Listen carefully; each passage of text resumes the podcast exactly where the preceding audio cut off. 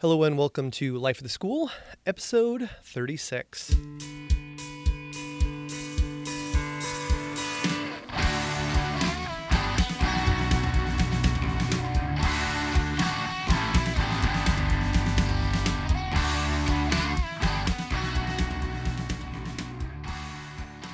Hello, my name is Aaron Matthew, and I'm a biology teacher at Acton Boxborough Regional High School in Acton, Massachusetts. Each episode of Life of the School, I like to sit down with a fellow life science teacher and ask them how'd they get in the classroom, what are they currently working on, and what are they hoping to do in the future. This episode, I sit down with Jen Pfannerstill. Jen is the scientist in residence and science department faculty member at the North Shore Country Day School in Winnetka, Illinois. She has been teaching a range of life science courses, including AP biology, at the high school level since 1996. Jen advises students in an advanced open research course, a capstone course focusing on authentic faculty mentored research in the sciences. As the scientist in residence, she works to promote an appreciation and understanding of science at a cross curricular level among students from pre K to 12 and within the greater North Shore community. Jen is currently the co chair of the AP Biology Development Committee. She has given numerous presentations at national conferences on how to incorporate quantitative inquiry based instruction and assessment in the redesigned AP Biology curriculum.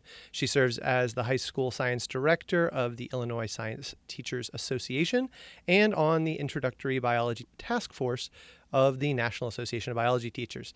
She has served as an AP biology reader, table leader, assistant to the chief reader, and the exam leader.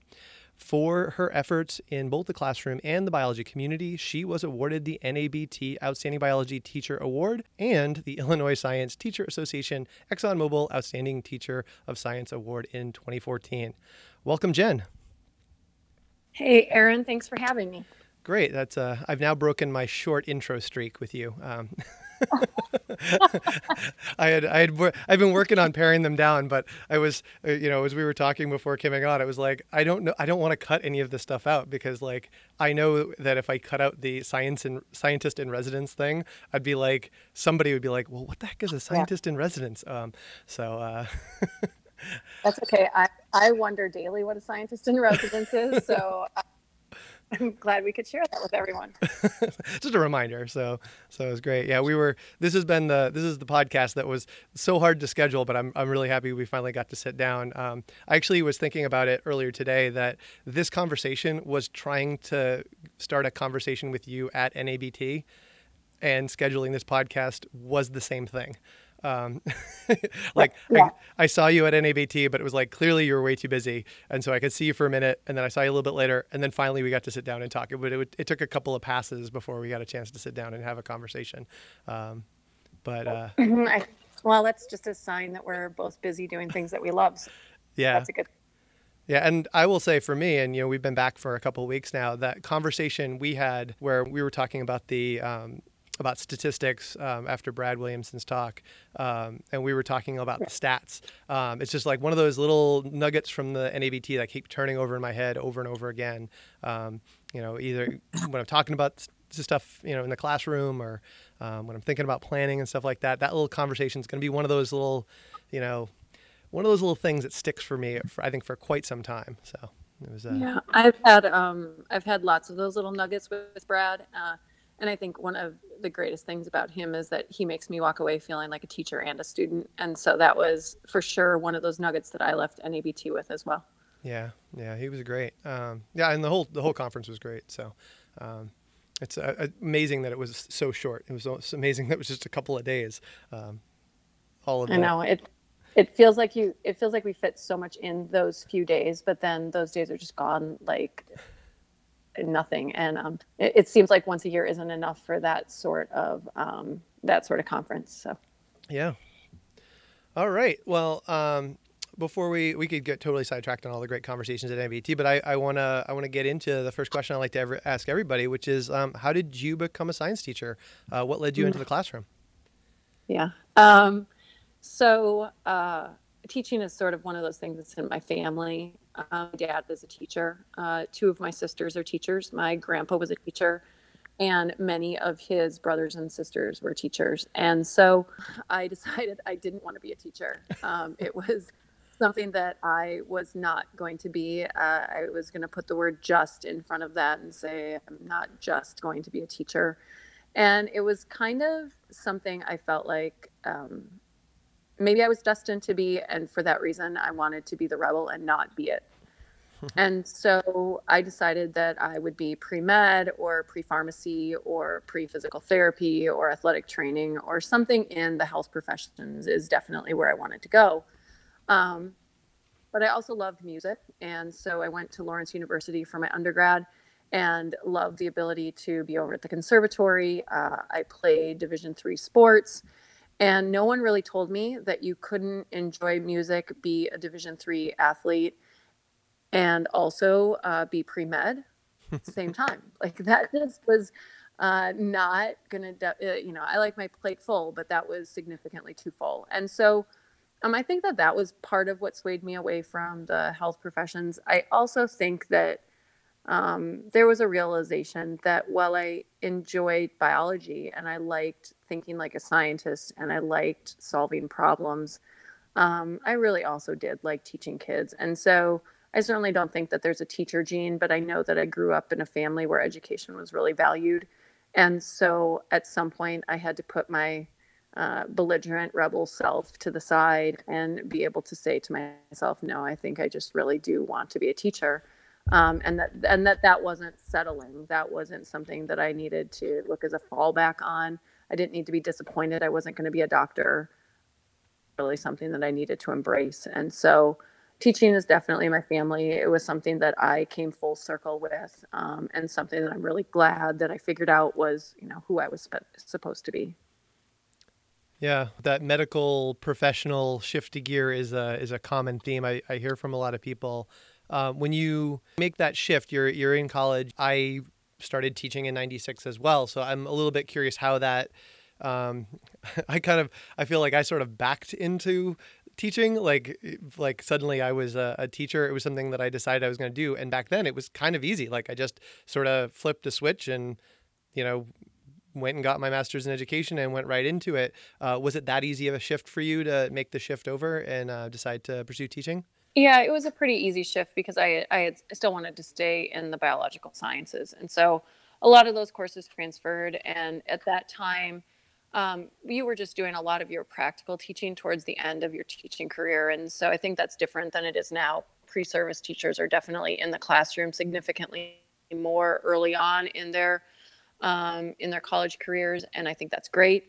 Um, but I hadn't missed out on any of that, and I was able to pick up um, a lot of the theoretical pedagogical sorts of courses uh, after I had completed my biology degree and then um, just did my student teaching at the end. And so it seemed like a pretty easy thing. I don't know, retrospect, I don't know if it was the best. I think mm-hmm. that ha- if I would have had some of those practicum experiences early on in my career, I think um, some of those aha moments I had in the first five years of my teaching career might have been really, really different. Um, but I don't, I don't, I don't know that it was necessarily better or worse. I think that I was destined to be a teacher, so I kind of had that, um, you know, forever learner sort of mentality going into teaching, and um, and that made those first five years pretty form pretty formative. Yeah, I that that playing that guessing game of oh well if I had done it this way or that it's it's almost impossible because um, in some ways I think the ignorance I had personally about things um, led me into a lot of the aha moments. Um. I didn't know how certain things were supposed to happen.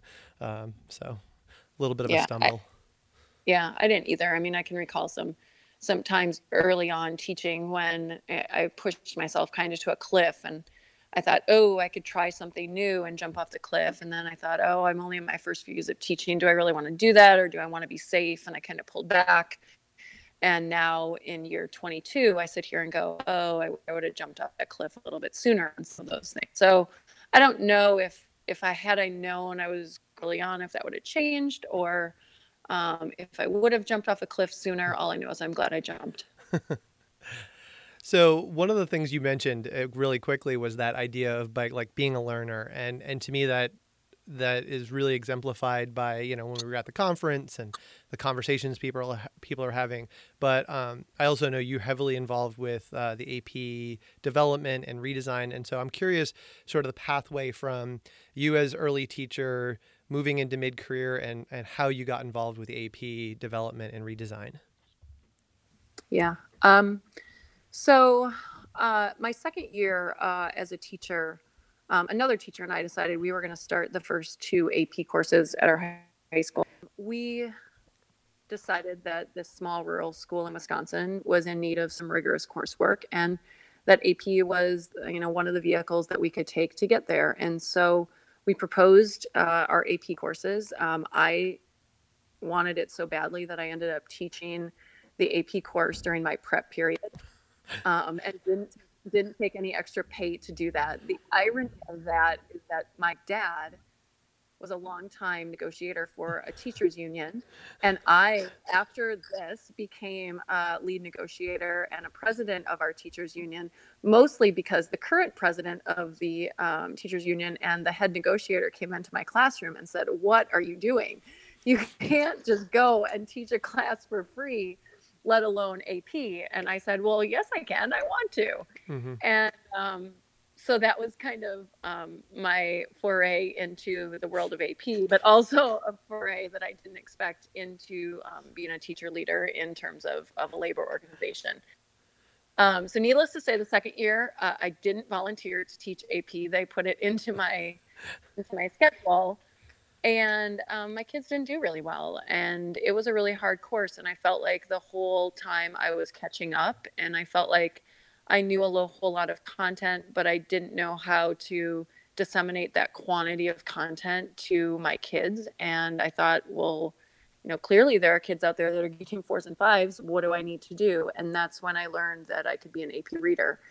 And um, I really had never flown on a plane by myself. Um, we grew up as a, a pretty um, low income family. My dad was a teacher. My mom was lucky enough to be able to stay home with me and my three sisters. And so uh, we didn't travel much. And so when I got the okay to be an AP reader, I can remember going to the airport thinking, oh my gosh, I'm flying by myself. Um, and that was something totally crazy, but it was totally out of my my box. Um, I mean, to fly to Clemson University, which was the first place that I went to a reading, um, all on my own and to have my flight delayed three times and get into Clemson at I think midnight or 12:30 in the morning. Um, it was a travel day from hell, but um, when I got down there, I ended up meeting one of my best friends, Paula Phillips. She was my roommate. She was waiting for me there. She had a dinner for me, and we got to be best friends. And the next day, I kind of realized what AP was really all about because in those days, there were so few readers that you got to help develop the rubric. So as a you know third year teacher, I think it was, I was there at the AP reading, uh, helping develop rubrics for you know however many exams there were at that time. And I looked around and realized that I was sitting around college professors and I was sitting around teachers who had been teaching this course for a really long time and test developers who really knew their stuff. Beth Nichols was one of the first test developers I met, and she is a longtime friend and still a mentor to me. Um, and at that point, I knew that AP was something that I was all in. Um, with that being said, I also became one of the first uh, outspoken um, people to say this course is too big. Um, mm-hmm. There's something going on here. We're we're doing something wrong if we're trying to you know shove all this content down kids' throats, but not teach them how to do science. And you know that was the same time that the NRC was coming out saying that inquiry was what science education was all about, and Dartmouth was coming out saying we don't know if we're going to accept AP credit, and so the whole thing ballooned into this redesign. And throughout the redesign, uh, even at the AP reading, teachers were really critical of a lot of things that were happening to AP and a lot of the changes. And I think that that's a really good thing. I think that the academic discourse that we had as a community throughout the time of the redesign is really what made the redesign what it was. Um, and it made this course what it is now and something that so many people can be really, really proud of. And so I'm pretty sure that being a, a loud, critic of it is you know how i got more involved in it because when people are critical they figure you know put them on your side and then they won't be as critical so i'm i'm pretty sure that that was part of it um, and that is a way that my name sort of got recognized but i also know that um, a man by the name of John Lepri from uh, University of North Carolina, Greensboro. He and I had some interactions early on in my career at the AP Reading, and um, the next thing I knew, there was a phone call saying, um, "Hey, small town girl from Wisconsin, you want to be the assistant to the chief reader?" And I said, "What exactly does that mean?" And he said, "I have no idea, but if I'm going to do it, I want to do it with somebody who is as passionate about AP as you." And um, I really have a lot of respect for him. He's probably one of the people in this world who has helped me really to become the biology educator that I am, and I would do anything to help him. And so I said yes and we went to Louisville, Kentucky, and uh, it was a nightmare. The light was bad, and things went wrong with the Scantron sheets, and you name it, it happened. We brought in floor lamps so people could see, um, and we were only in Louisville one year, uh, and then then we moved to uh, Kansas City, or maybe it was back to Nebraska. I can't remember. Um, but we went to Kansas City, and um, the rest is sort of history in terms of the AP reading. And so um, I jumped out of the box, and some people, I guess, recognized that um, I wasn't afraid to speak my mind, um, but also hopefully, you know, that there was some expertise behind those words, and then that helped me climb the the reading ladder. And from that point, people like Beth Nichols and Mitch Price and um, Israel Salon uh, recognized that I could write AP questions, that I was you know diligent about trying to write questions that fuse that content with skill, and um, eventually landed myself a position on the AP to, AP Biology Development Committee, and um, you know that's kind of where I sit now. Wow. So uh, volunteering. This is a volunteering and and then being being uh, you know thoughtfully critical. That's uh, right. That's your path. So it's it's very fascinating for me to listen to this. So you know my my path was to get to the AP was sort of a very different sort of way that I, I teach at a big school and AP was established and it's um, you know sort of passed you know the AP courses are passed on as like the one lion retires you know they turn and they bequeath the AP curriculum on to somebody else mm-hmm. who's there um, and I, you know, not to denigrate any of the people who teach AP in my building because I think they are all outstanding teachers, but at the time that that occurred, um, it was another one of my colleagues who's the one who took the mantle on of being the AP biology teacher. Um, excellent teacher, excellent educator, and then he ran on it for a few years, and so I found my niche someplace else um, teaching in the building. And then as he built his curriculum up, he got to the point where he was teaching four, he was going to have four sections of AP in the building and it was just too much. And he's like, no, I need, I need somebody else in here. And that was the year before the redesign um, test came in. So I taught one year in the old system. So I know what you're talking about, the volume of content. Um, cause I felt like all we did was try to disseminate content in that old curriculum. Um, yeah and go through that redesign. And um, I was very fortunate. I had Joan Carlson uh, for the summer institute I had, and I know that she's been involved. She had been involved with the read. Uh, so um, yeah, one of the the most wicked smart women I know. Yeah. And I, I think that it's one of those things where I had a little bit of a sense at the time that when I went to my summer training that she was there. It was a little small one in central Massachusetts. There weren't many of us in the room. It was like a dozen of us or so. So like what, you know, we're at Fitchburg State, and it's some this local you know teacher from from Bancroft is there. What do I know? Um, but I had a little inkling that she had a little bit more with it than that, and she was just getting ready to retire. Like she was, you know, final year, but she was telling us about the redesign. So she, I got the training of it of both what the AP was, but what AP was going to be. And so she previewed some of the labs yeah. that are in the redesign. And so like it was very much one of those pieces. So I, I was very fortunate in my summer training. Um, and so basically I had a year before that where I was learning the old system uh, with my now colleague who I co- who's the other AP teacher, and I had really no idea about the that there was any redesign coming or anything like that. All I knew is that there was this like this wall of content I had to get ready to teach. And then I went right. to this summer thing and learned about, you know, the the AP, but I got this inkling that there was a change. And mm-hmm. and it was so wonderful to teach that change. Just you know, to get into it because I had been, you know, it was just getting through that first year, but I also felt like, yeah, this isn't science. I'm like just teaching I'm teaching right. the history of science. I'm just teaching all this content. Um, right. And yeah, and I and I I think all of us who have taught AP in the legacy days felt that. I think that, I mean, I was teaching my general biology course way differently than I was teaching AP. Mm. And at some point, you sat back and you said, wait, if I think that this is best practice in my general class, then why am I having to have this teacher centered classroom in AP? Because there's just this bulk of content. And at some point, all of us sat back and said, and I agree, it was a it was a welcome change to this doing science mantra that now we're able to, you know, truly do in AP. Yeah, and I worked with a, an AP Chem teacher who since retired, and she she used to talk about how AP drives curriculum, and and you know how AP can be an avenue, and just sort of like how you said, starting that AP course for the rigor in your school, and how AP can be this vehicle that can help, you know, cast a lens onto, you know, you know, changing the way you teach. And I'll be honest, the first year I taught that that AP course, I didn't I didn't see that. I didn't understand how this like wall of content was going to help. I mean, I teach in a school with high achievers and that sort of thing.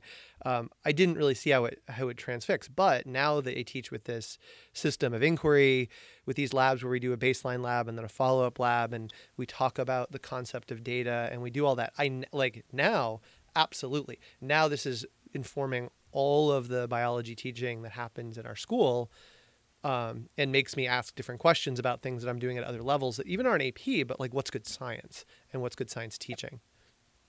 So, right. Yeah. So very, uh, very happy with that. All right, so this leads me into my new question, and I um, I actually did have a conversation uh, with uh, my principal uh, yesterday. Actually, yesterday afternoon, I went in and we sat down, had a little informal conversation. I was like, "So, uh, how would you feel if I uh, left school um, in June? Because we still will be in school, and I I go out and be an AP reader. Um, and it does mean I would leave my school for a week. Um, and uh, I'd already had the conversation with my family. My family was fine with it. and I talked to my department head, and then he said, "I'm fine with it. Just make sure you get uh, okay from uh, from our principal." So I went and talked to him, and and so now here's my question: What the heck am I signing up for if I apply and get accepted to to be an AP reader for the first time? Oh, you're getting signed up for summer camp for geeks. That's what it is.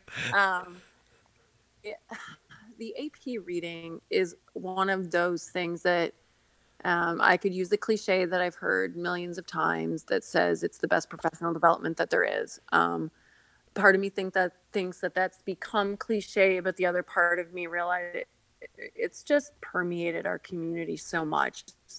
I think that I think that there's the, the two biggest overarching pieces that you get from becoming an AP reader are this. One, you learn about the conceptions and misconceptions from 240,000 kids. And that's way different than the conceptions and misconceptions you learn about your class of 30.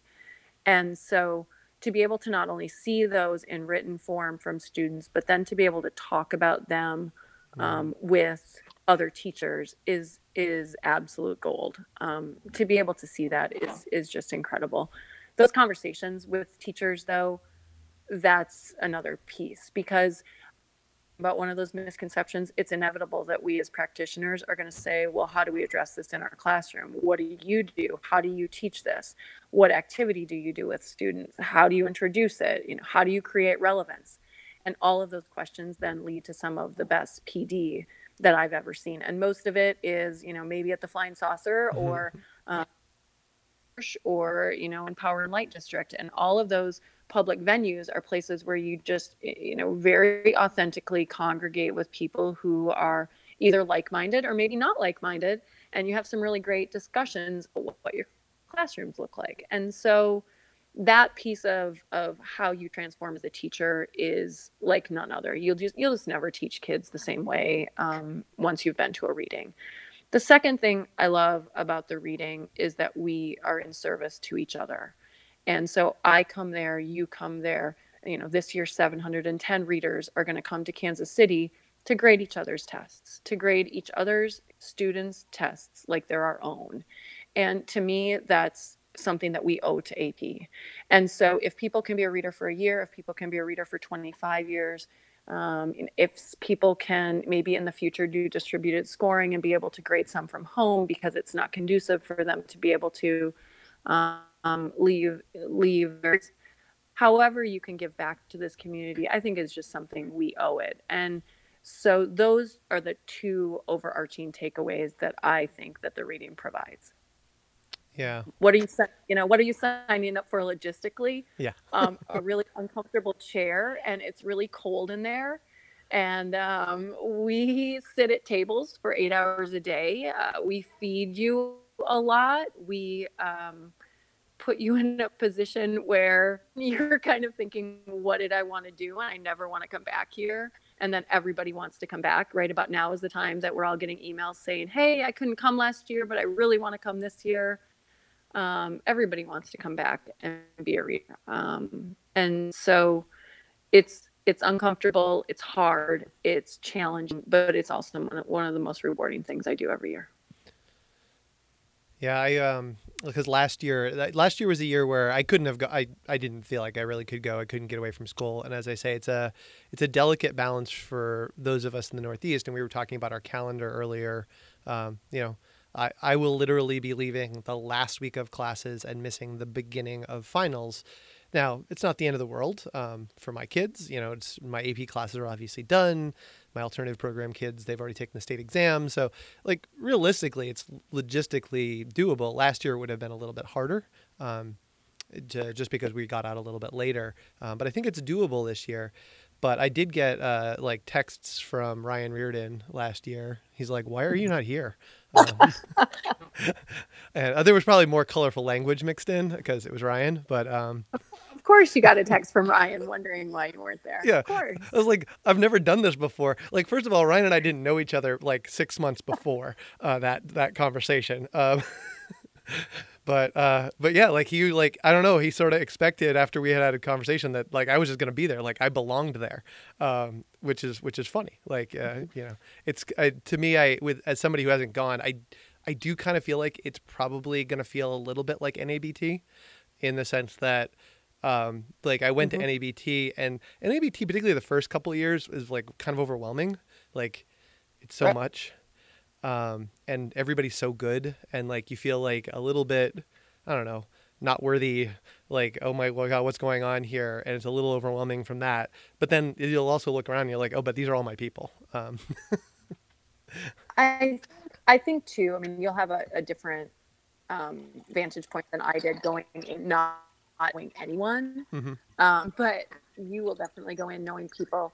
I think the other thing that's really great about the read is that you know, the chief reader does such a good job of putting people in positions where they're going to find success. And so, um, you know, putting people in the reading as table leaders who are people that not only know their biological stuff, um, but are also really great teachers and can build rapport with the eight people that are around them and make everybody feel like they're contributing and offer super instructive criticism. I maintain that table leaders are the cog. I mean, they're the ones that make the, the reading go round. And so, um, you know, she puts them in a great position. I think that she has people in leadership positions that are, are strong-willed and willing to, and willing to, you know, push for the sake of 240,000 kids, 13,000 teachers. And in the end, we develop rubrics that are really good. And so, um, just to go and see how that machine works and to be able to come home and say to your kids, listen, that exam that you wrote is going to be graded by a professional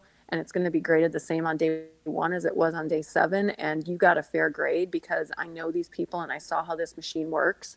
I think for them to trust in this system when you're sending their test off to be graded by, you know, who knows who, um, that's something that you can't do until you're a reader. And so it's it's worth it. It's worth missing that last week with your kids to be able to come home and then tell your next year's kids something that's going to change who they are as students.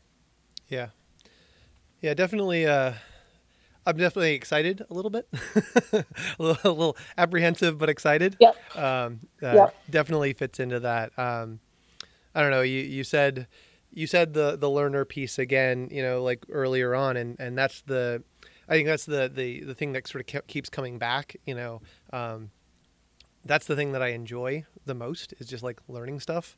Um, just in general, like it doesn't matter what we're what I'm doing. I find things fascinating, and this is why I spend you know, when I fall down a rabbit hole, it's because I'm learning something. Um, you know, like I wasted some time, but it's because I was curious about a question or curious that. And so to be in a room with smart people who are working hard, there's a lot to be learned in that room. Um, Oh, absolutely. I I it doesn't hit eight o'clock in the morning at the reading when I haven't learned something new. And so you walk away with a notebook filled of nuggets. Um, and that to me is a, a really well spent week. Yeah. Yeah. So now that you've got all this experience, um, and you know, you're have quite a few years left ahead of you in your classroom because, you know, we're mid career. What are you looking forward to in the next couple of years in, in your classroom?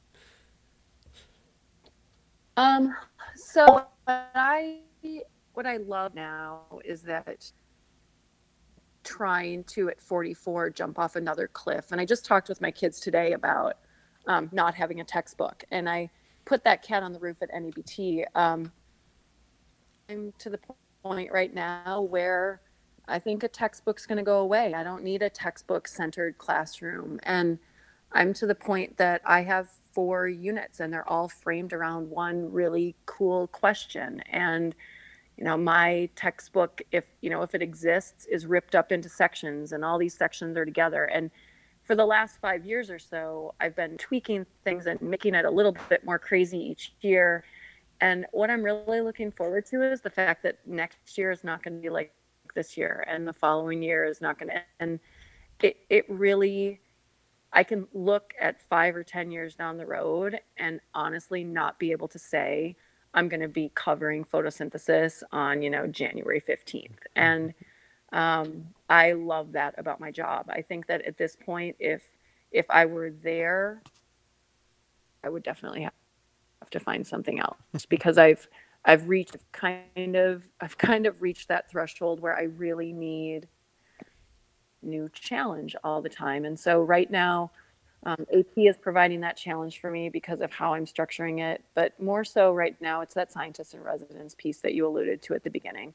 When I decided to switch jobs, I wanted to look for something that had something beyond being a classroom teacher. And that scientist in residence piece, while I joked that I don't really know what it means every day, I love that I don't know what it means every day. And some days it's building a giant shark in our atrium and you know during our interim and some days it's helping seventh grade kids who are making eco columns and some days it's going down and watching first graders blow bubble. And so I have this pre K 12 kind of classroom where I can help make kids scientifically literate is something right now in my career that that I, that challenge. So in terms of what I can do within the walls at North Shore, um, it's it's those pieces.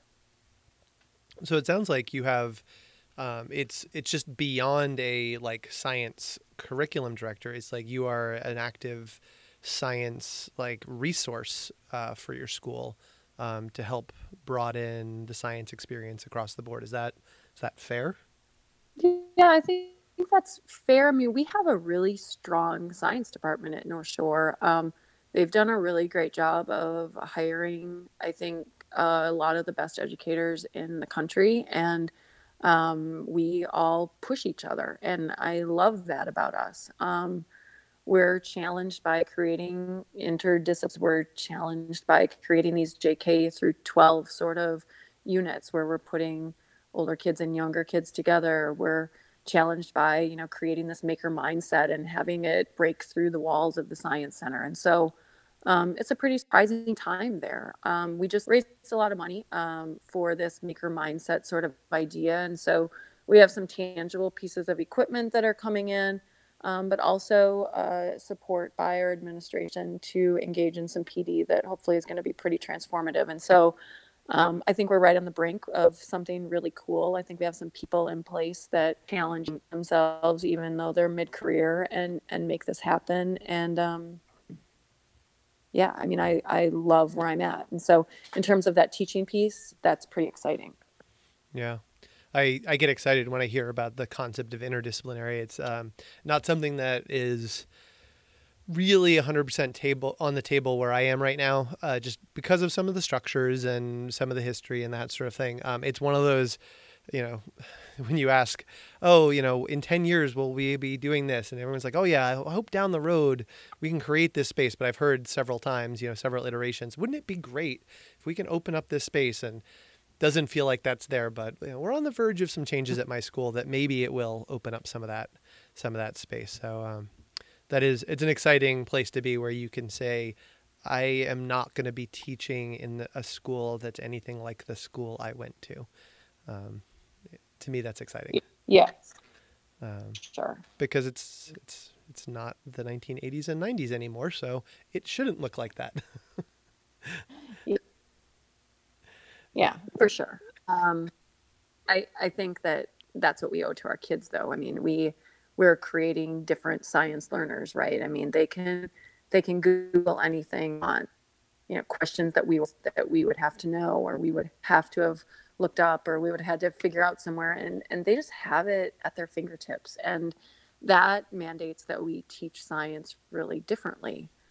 Hmm. and that and that's the other piece that is who i am right now. I think that this this intro bio task force that's been formulated by uh, nabt is one of the reasons i want to stay in education. I think that we're on to something in the sense that um, inquiry is hard and we've known about inquiry for a really long time and yet we're still kind of you know teaching science a lot in the same ways. And so what are we doing as science teachers to create kids who are going off into the workplace and off into um, citizenry and and really making a difference and being able to think like scientists? And that's way more than delivering content. And so walls at north shore whether i'm doing it as you know an advocate on the intro task for whether I'm doing it when I'm creating test questions for AP. I think that's always right at the front of what I'm thinking about is, you know, is this question worth asking kids in the 21st century? Is this question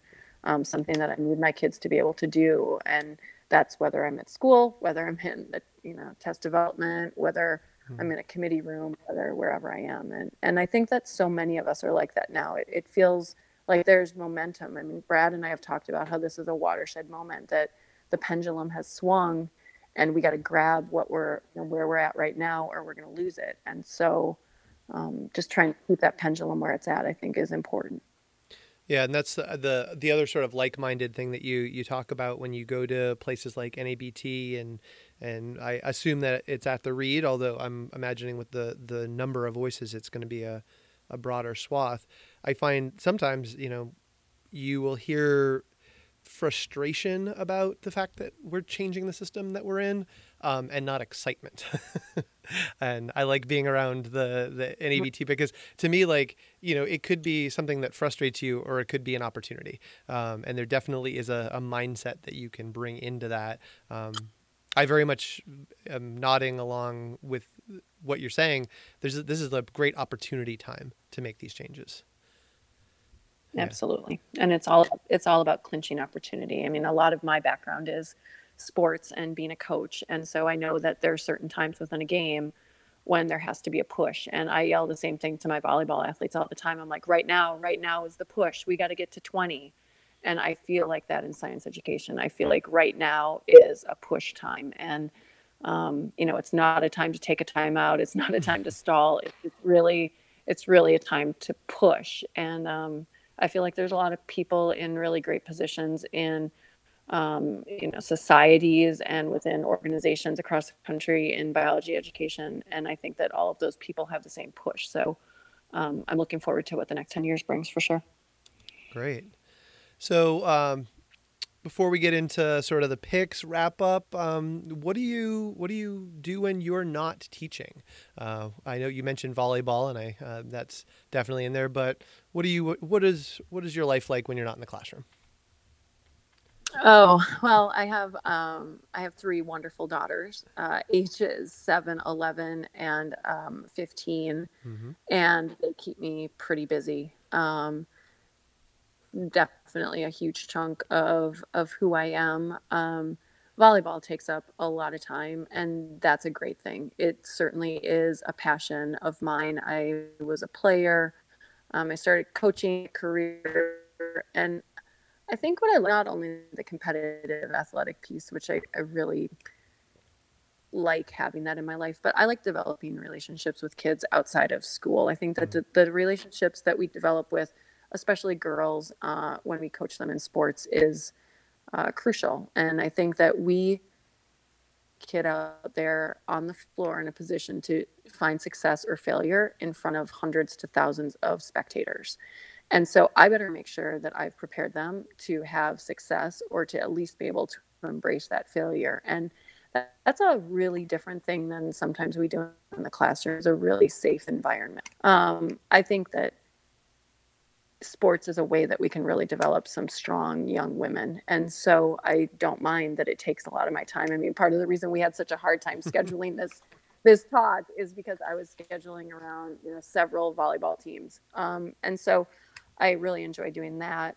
And then um, I love water sports. And so being able to be on the water each day skiing summers in northern Wisconsin at a cabin uh, in Wisconsin, um, watching my girls ski um, whether it's taking a kayak out into the middle of the lake and maybe reading a paper that's biology or maybe reading a book, uh, whatever I decide to take for the day. Um, we're on the water every single day. Um, we're taking walks, we're biking, we're doing something. So that time in the summer is pretty priceless to me. Yeah, and it's, it's a time you don't get back. So uh,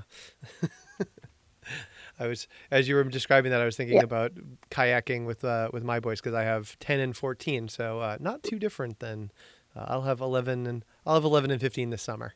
Um, yeah, it's about the same. That keeps us busy, doesn't it? Yeah, yeah. And um, I was thinking back because I spend a fair amount. I'll be this Saturday. I'll be um, at uh, spring soccer tryouts for our town soccer because um, my 10 year old will be playing spring soccer and I'll be doing evaluations uh, for our U12s, um, which is kind of funny at this point because as you were talking about the relationships, like I know like the 10 and 11 year old boys in town. Um, I've been coaching them since they were five. Like mm-hmm. they know me, I know them. Like I like we really, I, you know, we're gonna have the tryout because you don't know every kid, but realistically, there's like like large numbers of these kids and um, who who just you've I've just spent like my spring and fall with this group of boys for so many years. You know, my son's friends. Um, but as you were talking, I was thinking back because I used to coach high school girls soccer, and um, it there is a special degree of teamwork and community and like having each other's back and and stuff like that which yeah, yeah. You, you, get some of that in the classroom, but it's it's just not the same. Um, it's just not the same, and it's different with girls teams than boys teams. Um, there is definitely this sense of um, it feels different. It's I don't I don't want to give a like a gender difference, but I'll just say that the community you get coaching a girls team is so much different than the community you get from coaching a boys team. Yeah, um, I agree. So uh, absolutely uh, agree. It's I just a friend sent me an article the other day, and um, it said wondered if it's worth it coaching because um, you know there's a there's a jab that goes sometimes along with coaching girls that they're really melodramatic and that there's this social piece and that you know girls teams are really hard. So reaction to that email was to send it back to him and thanks for sharing. I never question whether or not you know it's worth it to coach girls. Um, it's a it's a pretty it's a pretty cool thing. I've had the privilege to coach some kids at some pretty high levels. And when I was at my former school, we made it to the state tournament at times. And um, this past week, my former athletes sitting in a room when they were announcing the NCAA Division One um, number one seeds in the tournament, and she is sitting on the room on one of those teams. Wow. And I look back on those days when I coached her when she was 11 and 12 and 13, and you know looked at how gangly she was and how much she looked to me to you know, help her improve and just the relationship that we built and how I can pick up the phone and text her right now, hey, congratulations. And it's an immediate response. I think that some of my coaching relationships are most strongest relationships that I've developed with kids over over the last 20 years and um, I wouldn't change that for the world and so you know having a full-time job teaching and having a full-time job coaching is is one of those things that's worth it yeah. the gym is good medicine definitely. Uh, definitely good. All right. Before we get to picks of the episode, do you have any questions for me? Oh, questions for you. You know, do you have that reader application in? Because uh, that, that's going to be happening soon. I don't. Um, I want to get everyone's permission before I did it first. um, no, I guess I have to go and look. I have to. Yeah. I have to Now go. I'm going to hound you. Yeah, I was gonna say I, was, I have to like go and look up the link somewhere unless somebody wants to send it to me. Um, I I might have that on a clipboard that I could send you pretty easily. I think I'll do that. well, I'll tell you what. If you if you do that, I'll, I'll put it in my show notes. And then uh, and what's the deadline for for applying? Um, well, it's a, it's a rolling deadline, um, but having talked to the chief reader uh, within the last 24 hours, I know that now is a good time to be uh, getting that application in. Let's just say she's she's diligent about checking applications right now. So we 110 readers come uh, June 11th, and so to anybody out there who's listening and hasn't applied, uh, yeah, we'll get on it. absolutely. Yeah. Um, all right. Yeah. If you send me that link, I was gonna look it up anyway, but I figured you you, you could just send it to me, and I'll I'll add that in, and uh, I'll put it on my weekend to do list. Um, I'm not gonna have to scramble for like a last minute Saturday or Sunday uh, interview to fill my podcast this week. So um, I had I had some worries about that early this morning. Um, It'll be in inbox before this podcast is over. all right. Good.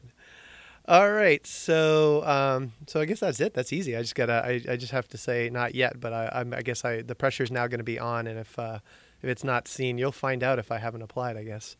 Uh, Well, I I do have a few connections that I could ask you.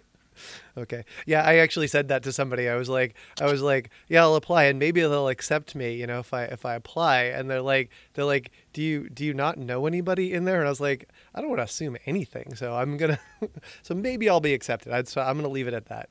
Um, but I have I've cleared my June, uh, or at least that week in June, so I can go.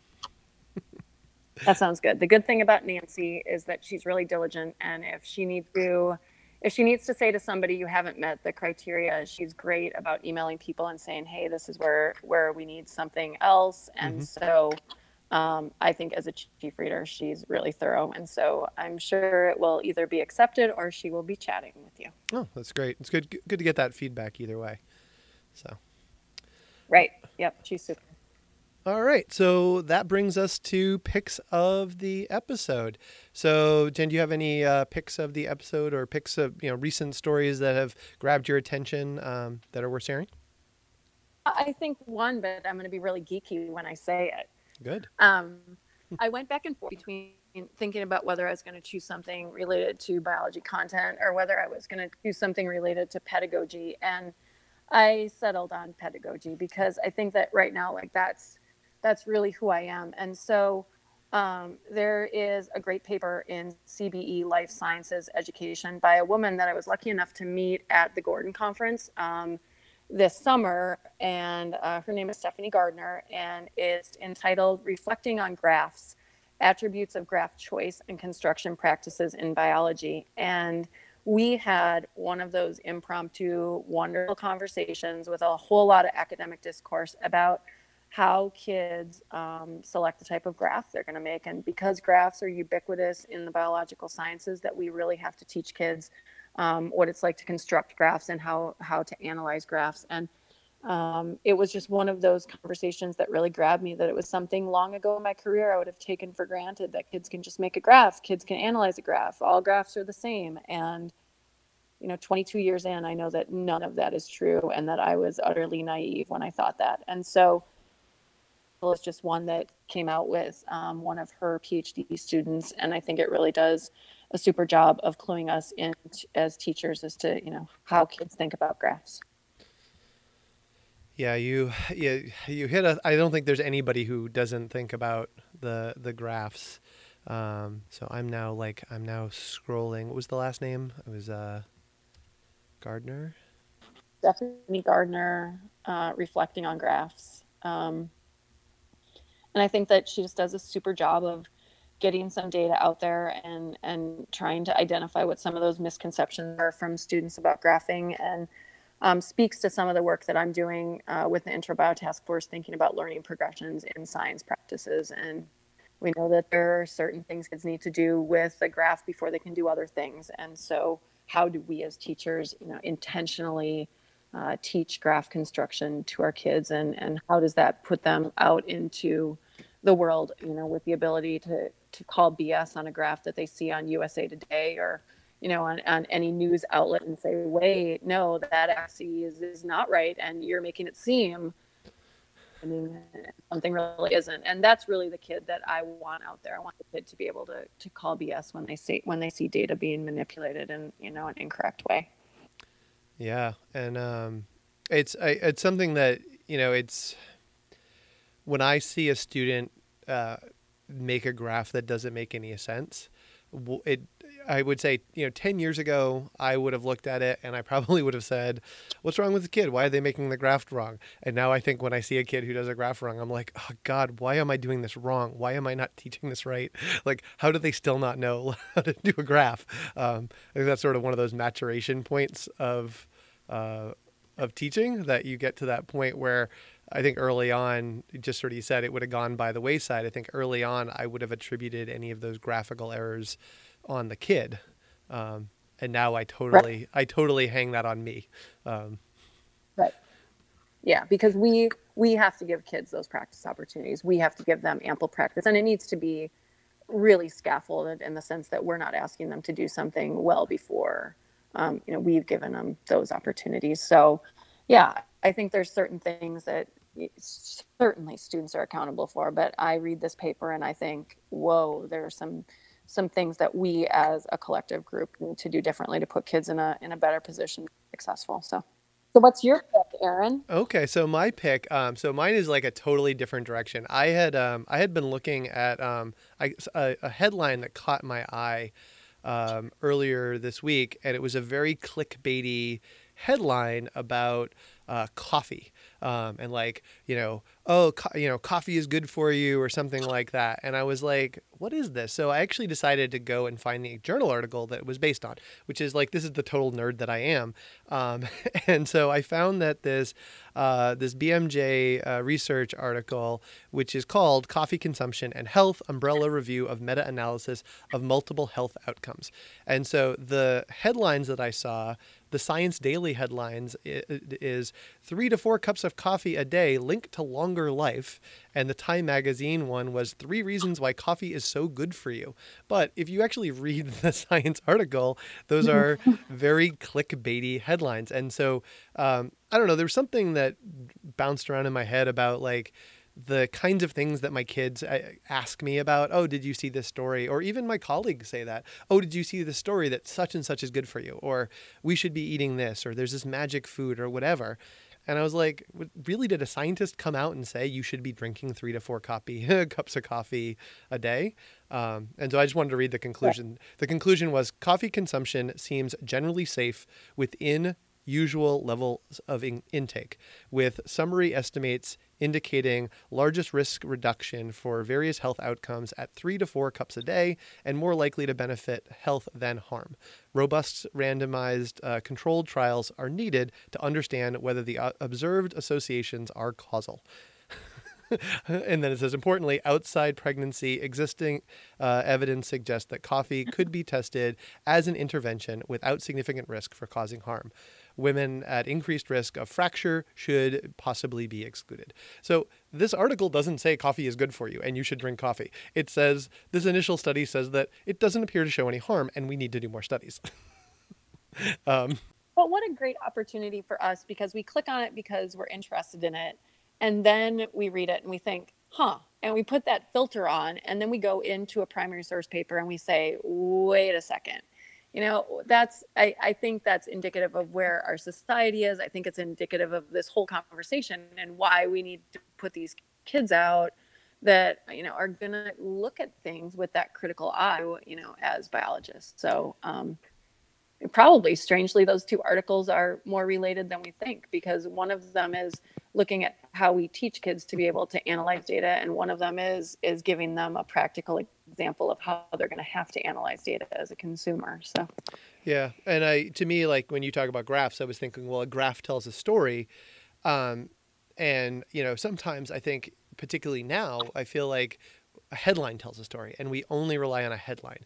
Um, and so to ask students when they live in a world where the headline tells the story to look at the graph and pull meaning out of this visual data and then now construct mm-hmm. this thing that tells visual data, it is several steps away from the world they live in. Um, and so to help them develop those skills, I don't know what I'm going to do with this, but I, I, think I could probably come up with several examples of this, um, of the clickbaity type headlines and then the underlying journal article that actually was about them.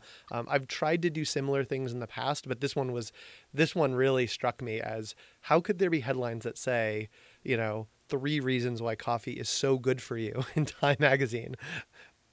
When in reality, when you read the underlying yeah. article, it is a it is that tentative. It's a scientific article. It doesn't have those. Um, and by the way, when you read the actual Science Daily beyond the headline or the Time Magazine, there is some soft language in there. Um, and I know that the writers often don't write the headlines, but that's a problem. Like to me, that's a big issue. Um, and and helping students develop the the critical eye that when they see a headline like that, their question is about what is the underlying research and what does the underlying research actually say? Um, what is a scientific claim and where is the actual scientific claim, and not to be persuaded by a headline. I used to laugh when I would have conversations with my grandma. She uh, she was one of the first uh, female graduates from uh, Northwestern Medical School, um, and she would always have these conversations with me and I would say something and she'd say, Well, what's your source?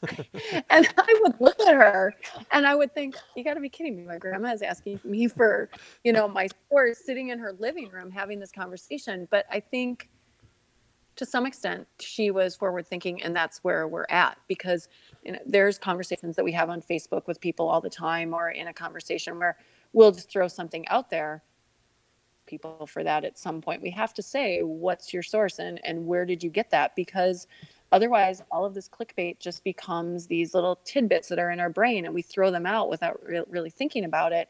And think about how many people, you know, that can that can impact. So um, our kids are really going to have to learn how to deal with that clickbait and learn how to to really decipher what's true and what's not and that's definitely something that we certainly didn't need to do you know early on in our careers. So, um, really interesting project for kids to be able to see what they can find, to see how many how many articles in a given month in a you know in time or in National Geographic or in Discover or you know in whatever it is, how many of those are truly not indicative of what that primary source research says. Yeah. Well, and keep in mind, I think I generally think Science Daily is a pretty solid source, but their headline was also three to four cups of coffee a day linked to a longer life. Um, to me, that's when Science Daily is there. You know, you could really, I, as I said, I think there's probably a, there's a there's an assignment in here. This may be one of those early days of class assignments for next year that I'm I'm starting to put together. Of uh, you know, what does the science actually say? Kind of kind of assignment. So it was a just sort of one of those things that started kicking around this week when I, because uh, because that's one of those things that I do. I, I look for the source um, when I see a headline like that. Again, yeah, more, I mean, more skeptical. I, three to four cups of coffee a day were associated with a longer life because, um, you know, these days I've been having three to four cups of coffee a day. So, so um, I I would want that to be true. Yeah, wishful thinking. All right, Jen. Thanks. Uh, this was a great conversation, um, uh, and I really enjoy that. And I guess now the pressure is on for me to fill out my application to go and be a reader. Um. it it is. Uh, it, it's definitely on. Um, I think that, um, like I said, for anybody out there who hasn't been a reader, you know, maybe this will be you know just that kick that it takes to say, yeah, I think I want to be part of that community. I want to be part of that social movement grade some kids tests that aren't mine and do that for my colleagues um, and also meet some really great people. And mm. um, that's how a lot of my relationships started you know. Nabt is old week old home week for a lot of us and a lot of those relationships started at the reading. So i would only hope for you that you could meet a whole lot of new people and, and have that have that too. So yeah. it's a great week yeah, and I I feel like kind of I've done what I've done for this is it's kind of like when I signed up for when you sign up for your first marathon. You sign up for your first marathon and then you tell everyone that you signed up for a marathon, and that way you really can't back out. Um, yeah. I've been talking about the So read. if Uh, so yep. So if that's how you feel, I I will I will go at this with you. Uh, this week I signed up for the GRE to start my PhD program because Ah. I need to get Gordon Uno off of my back. He asks me every time I see him when I'm going to start a PhD program, and so I actually paid the two hundred and five dollars, and I will take the GRE in January and uh, point the PhD heads my way. But now I've said that out loud too, so I can't back out. Wow, it's recorded. You you managed to bury it uh, an hour into a podcast that nobody listens to. so That's okay. So- and at this point, we'll know. yeah, so like aside from me and Knuffke, I don't know that anybody is going to hear this. Um, Well, you and David and Gordon, uh, and that's three, and Yeah. that's enough. Yeah. me and I me, me and Knuffke, by the way, are enough. Uh. All right, so let me give my uh, show credits here. Um, uh, if you want to support uh, this podcast, uh, you there is a Patreon page for the Life of the School podcast at patreon.com slash lots. Um, and Patreons to this podcast get invited into a secret Slack channel uh, where the uh, people who support David Knuffke's blog and John Darkow's creations um, all meet and occasionally have conversations about science. Um, Although, you know, Knuffke's been totally slacking this week. He thinks just because they have a baby, they uh, he can t- Yeah. totally disappear from uh, from the slack. So uh, Totally beautiful and cute Yes. would absolutely take priority. I can't understand it. yeah, uh, so congratulations to the Knuffkes. Uh, they're doing awesome. But yeah, it's a it's a little community. I've got to do a much better po- job posting in there, so I'm definitely going to get in there in the next few weeks. And I got a couple ideas I want to share, and they're a great community to bounce ideas off of. Uh, if you're if you're so inclined, there is a little added benefit there. Uh, music on this and every episode is provided by Ex Magicians and Jake Jenkins. Uh, show notes are fi- found at lifeoftheschool.org, and you can follow me on Twitter at Mr. Matthew Tweets or at Life of the School. Uh, Jen has a Twitter account, but it is one of the most sporadic Twitter accounts I've ever seen, so um, I'm not sure if it's worth posting that in there. So thank you again for joining me, and I'll talk to everybody soon.